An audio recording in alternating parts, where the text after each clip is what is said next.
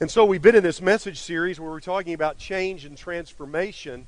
I mean, that's, that's really what we're about, isn't it? We're about preaching the gospel message and watching that gospel message take hold in people's lives and watching them change. And we've said that, that there's this process all through this series. We've spent all these weeks looking at this process of change. And we've said that, that really what we want to see is, is people begin to think like Jesus. Romans 12, 2 says, Do not be conformed any longer by the pattern of this world, but be transformed by the renewing of your mind. And so people begin to think like Jesus, and then they, they start acting like Jesus, and then they become like Jesus. Randy Frazee uh, calls this the rotation of change. And so you can see this, this process. We begin to think like Jesus, we then begin to act like Jesus, and finally we begin to become more and more like Jesus. And yet we all know in this room, don't we, that change, that transformation really is a kind of a difficult thing. But as I begin to think about how we would end this message series called Believe, this message series on discipleship and transformation, I realized there was one other big idea that we needed to talk about because if we don't understand this big idea, I'm convinced we will become people who are more and more frustrated. And for some of you in this room, the word frustration is a word that best characterizes your spiritual life right now. There are even people, maybe some people in the room right now, who, for all practical intents and purposes, have given up on the Christian life because you find it too difficult, too hard. And preachers like me can unwittingly add to your frustration by, by preaching what I call a try harder gospel. You show up like, like today, and maybe some of you are discouraged. Life's hard, life's difficult. And what you hear from the sermon is, is well, you just need to try a little harder. You need to pull yourself up by your own bootstraps. And frankly, you've, you've been trying harder. And yet, the same sin you've been dealing with all these years, you're still struggling with. The same patterns of behavior, you're still struggling with those same patterns of behavior. You're tired of struggling with all of that. And so, instead of peace and joy, the words frustration, maybe even exhaustion, more adequately describe your relationship with the Lord. And so some of you have given up altogether. Oh, you haven't given up coming to church. You, you still drag yourself here. You haven't given up being a part of a class or whatever. You're, still a part of that. But quite honestly, you, you've given up. You, you mumble through the songs you stay, you come and listen to a sermon, but honestly, your, your mind is somewhere else when the preacher is preaching. You've given up on the Christian way of life because you can't take the pain of failing, of not measuring up any longer. It's just too hard. Would it surprise you to know that there is a, a key biblical character who felt the same way? Would it surprise you to know that there's a, a Christian leader who wrote more New Testament books than any other writer? And at one point in his life, he felt that same sense of frustration and struggle as he tried to live up to the standard, as he, stri- as he was trying to keep the law. And he was so frustrated in his life that he almost wanted to, to, to, to just give up altogether we read this person's story in Romans chapter 7. Paul is reflecting there on what it's like as he tries to live up to the law, as he tries to live up to these standards. He tried to be obedient to the law, and you can hear the frustration in his tone as we read passages like Romans chapter 7, beginning in verse 15. Listen to Paul's words I do not understand what I do. For what I want to do, I do not do. But what I hate, I do. And if I do what I do not want to do, I agree that the law is good. As it is, it is no longer I myself who do it, but it is sin living in me. Have you ever been in Paul's position? The very thing you hate, you do. You just can't stop. You can't live up to the standard. And, and Paul says it's like there's this power that's work, at work in your life. He calls it sin. Now, most often we think of sin as something external to us. We think of sin as something we do that's wrong. But, but Paul said, oh no, it's, it's much more like it's a power that's at work in my life and in my heart. You know what the standard is, you know what the right thing is. You just can't seem to do it. You can't seem to live up to the law. And so Paul said, Oh, what a wretched man I am. Just a couple of weeks ago, I was driving through a school zone, and I was being very careful, mind you. Very careful not to go above the speed limit. I don't know how serious that is. I was coming down Leeville Pike toward the church. I was getting ready to come through the Winfrey Bryant school zone. So I check my speed. We're good. And, and, as I'm traveling along, my, my phone begins to ring. My phone is, my cell phone's in the other seat. It begins to ring, and I look over at it, and lo and behold, it's, it's my wife, Jana. Well, I got to answer that call, right? I mean, if Jana called, just so I reached over and I, I, talked to Jana. How, how, how are you doing? We're having this conversation. And so I'm coming through the, this, the school zone. And lo and behold, I see a police officer behind me with blue lights. And I think to myself, can you imagine that? Somebody's speeding and he's going to pull that person over. So I turn into the College Hills parking lot.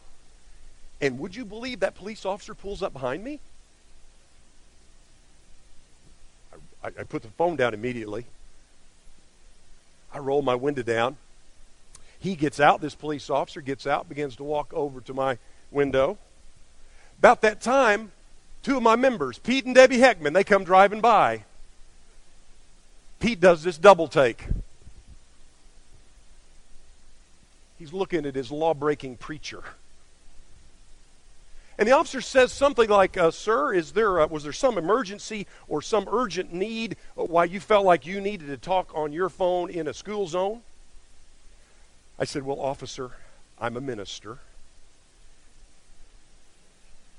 And I said, I just got a phone call from a very distraught member who needed a whole lot of counsel. Actually, I didn't say that. I didn't say, you'd be proud of me. I did not say that.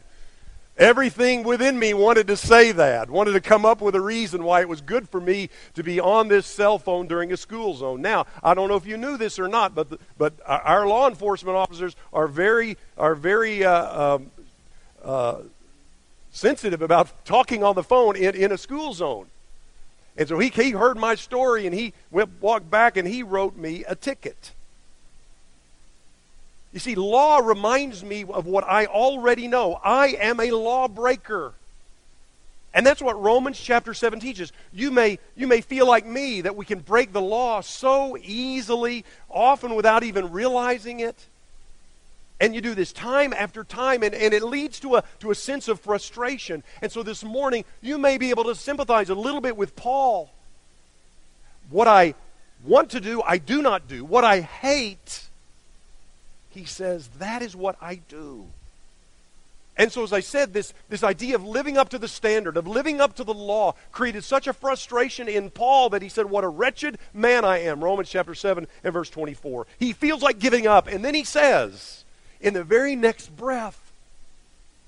But thanks be to God, he says, who delivers me through Jesus Christ our Lord. He needed to be rescued, he needed to be delivered. And Jesus Christ is the only person capable of doing this because he was the only one who lived up to that standard perfectly now, here's a very subtle but a very important point that I want to make this morning, and it's made all through Scripture. And if you understand this point, you'll understand what I'm trying to drive at in this sermon. And I'm convinced that if you understand this next idea, it can have the power to revolutionize your Christian life. The power to live the Christian life is not you, but Christ in you. You can't live up to it. It's not you, but it's Christ in you. And we find this idea all through Scripture. Romans chapter 5 and verse 8, Paul says in that passage, while we were yet sinners, Christ died for us. And often we stop right there. We stop without reading verse 10, because in verse 10 it says this For if, while we were God's enemies, we were reconciled to him through the death of his Son, notice, how much more, how much more, having been reconciled, shall we be saved? How? Through his life. We're saved through his life. Not our life, not our ability to live up to the law. We're saved through his life. Jesus Christ is alive at this moment. And he's not standing beside us, he's not standing near us. As we're going to see, it's made even more explicit in Galatians 2, verse 20. No, he is in us. Paul says, I've been crucified with Christ, nevertheless I live, yet not I, but what? But Christ lives in me. The power to live the Christian life is not you, but Christ in you. I can't live up to the standard. And the more I try, the more I struggle, the more exhausted I feel. And so instead of the exhausted life, I want to live the exchanged life. Instead of feeling exhausted, I, I want, I want to live this uh, truth that Jesus Christ is living in me. At our Thanksgiving service this past Wednesday evening, it was a great, great gathering. Uh, one of the passages we read was 1 Thessalonians chapter 5, and I, I love that passage. And in staccato like fashion, Paul lists all these commands all these things we're to do. Like, he says, we're to live in peace with everyone. We're to warn those who are idle and disruptive. He says, help the weak. Be patient with, uh, with everyone. On and on he goes. And then he says, the verses we read just a moment ago in our service earlier, he says, um, uh, Rejoice always, pray continually, give thanks in all circumstances, for this is God's will for you in Christ Jesus. Reject every kind of evil. I, I listen to that list and I think, Paul, I don't know if I can do that. That's a lot of stuff. I mean, that's a tall order. Uh, give thanks in all circumstances. Reject every kind of evil. I missed the verse at the very end. I read it for you a little while ago in the opening, and, and I bet you missed it too. But I'm telling you, the verse at the end of this reading can revolutionize your life. Paul finally says at the end of that list, the one who calls you is faithful, and I will then have the power to be able to do it. No, the one who calls you is faithful, and what? He will do it. You see, the Lord only asks one thing of me. He didn't ask 15 things, 18 things, 25 things. He asks just one. And that one thing he asks is that I submit my life to Him. I give my heart to Jesus. I submit to Him, and then it says, He will do it. Isn't that liberating? Isn't that wonderful? I want to move from the exhausted life, I want to move to the exchanged life. And so here's the question. The question is, how is Jesus made alive in us? We read Galatians 2:20, I'm crucified with Christ, nevertheless I live, yet not I, but Christ lives in me. How does that happen? And I want to tell you this morning that Christ is made alive in us through the Holy Spirit.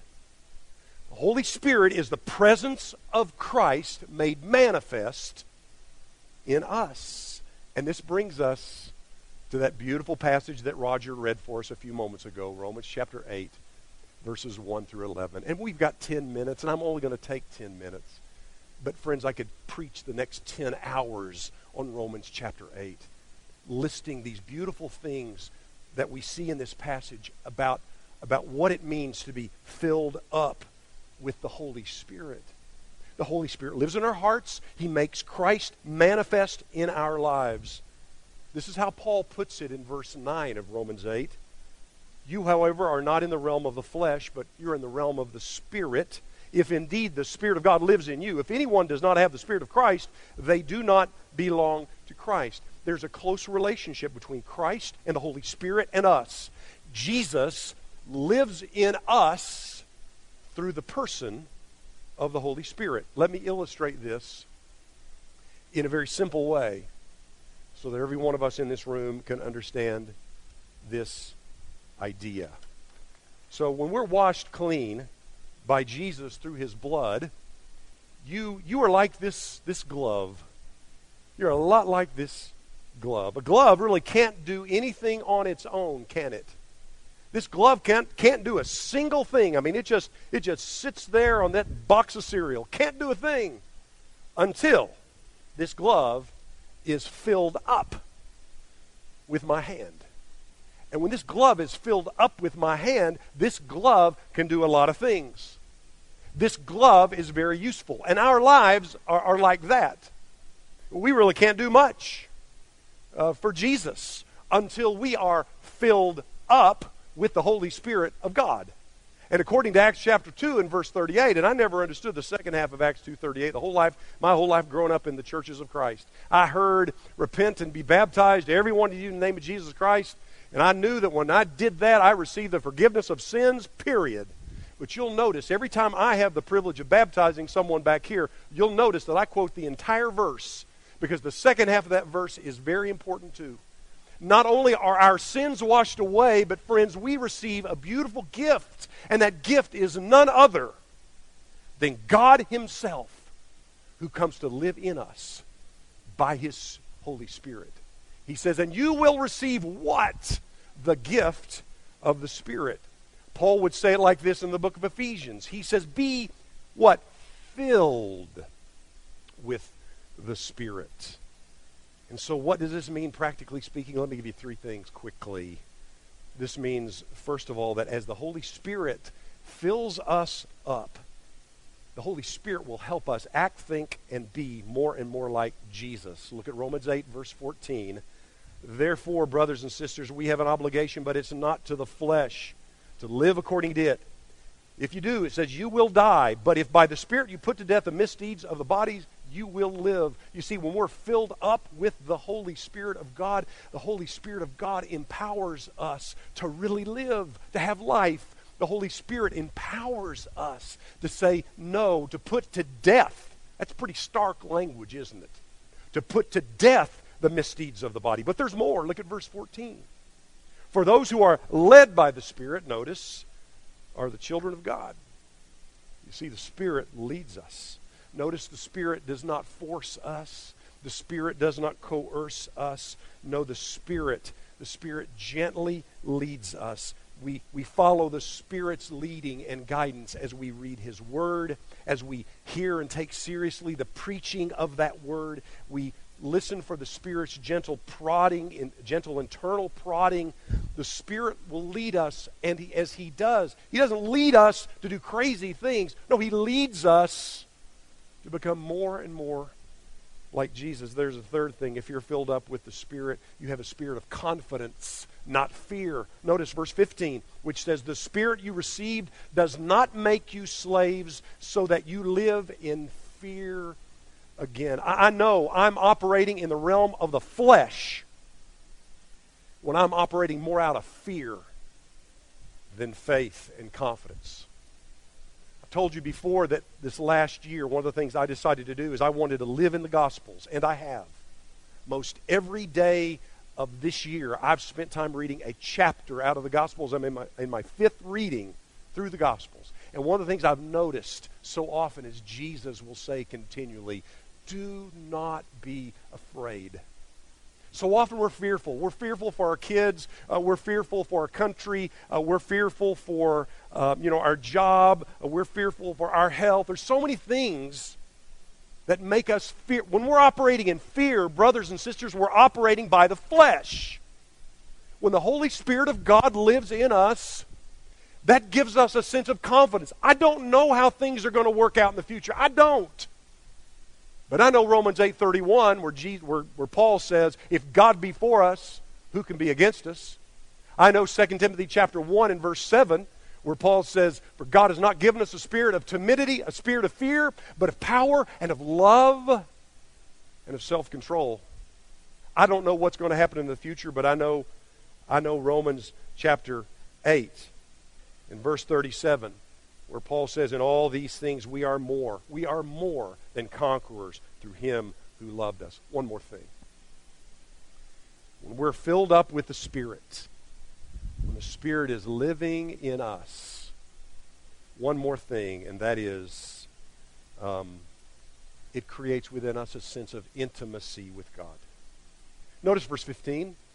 where it says, A spirit you received brought about your adoption to sonship, and by him, by the Spirit, we cry, Abba, Father. That image of adoption is beautiful. When the Holy Spirit comes to live in our hearts, there's not a distance, a separation. No, there's a, there's a closeness. We, we are sons and daughters of God. We are adopted in His family. We have a seat at the table. God is now our Father. And what do we do? We cry out, Abba, Father. I remember when my boys were little bitty, one of the sweetest sounds I would, my wife and I would ever hear was when they were starting to talk. Parents, you remember what that was like when your kids are, are first starting to put words together, and at some point in time, one of my boys looked at me with those big blue eyes, that with that toothless grin, and said to me, "Da da da da da da da da da da." And I said to my wife, "He said, Daddy first. Did you hear that?" But that was sweet and precious. Da da da da. By the Spirit, we call out to God, Abba. It's an Aramaic word that means Papa, Daddy. John Fountain is a professor of journalism from the University of Illinois. And a while back, he shared on National Public Radio his testimony. What a spiritual thing. And I want to read you what he said because it makes this point so brilliantly, I think. He says, I believe in God. Not that cosmic, intangible spirit in the sky that Mama told me as a little boy always was and always will be but the God who embraced me when, when daddy disappeared from our lives, from my life at age four. The night police led him down the stairs away from our front door in handcuffs.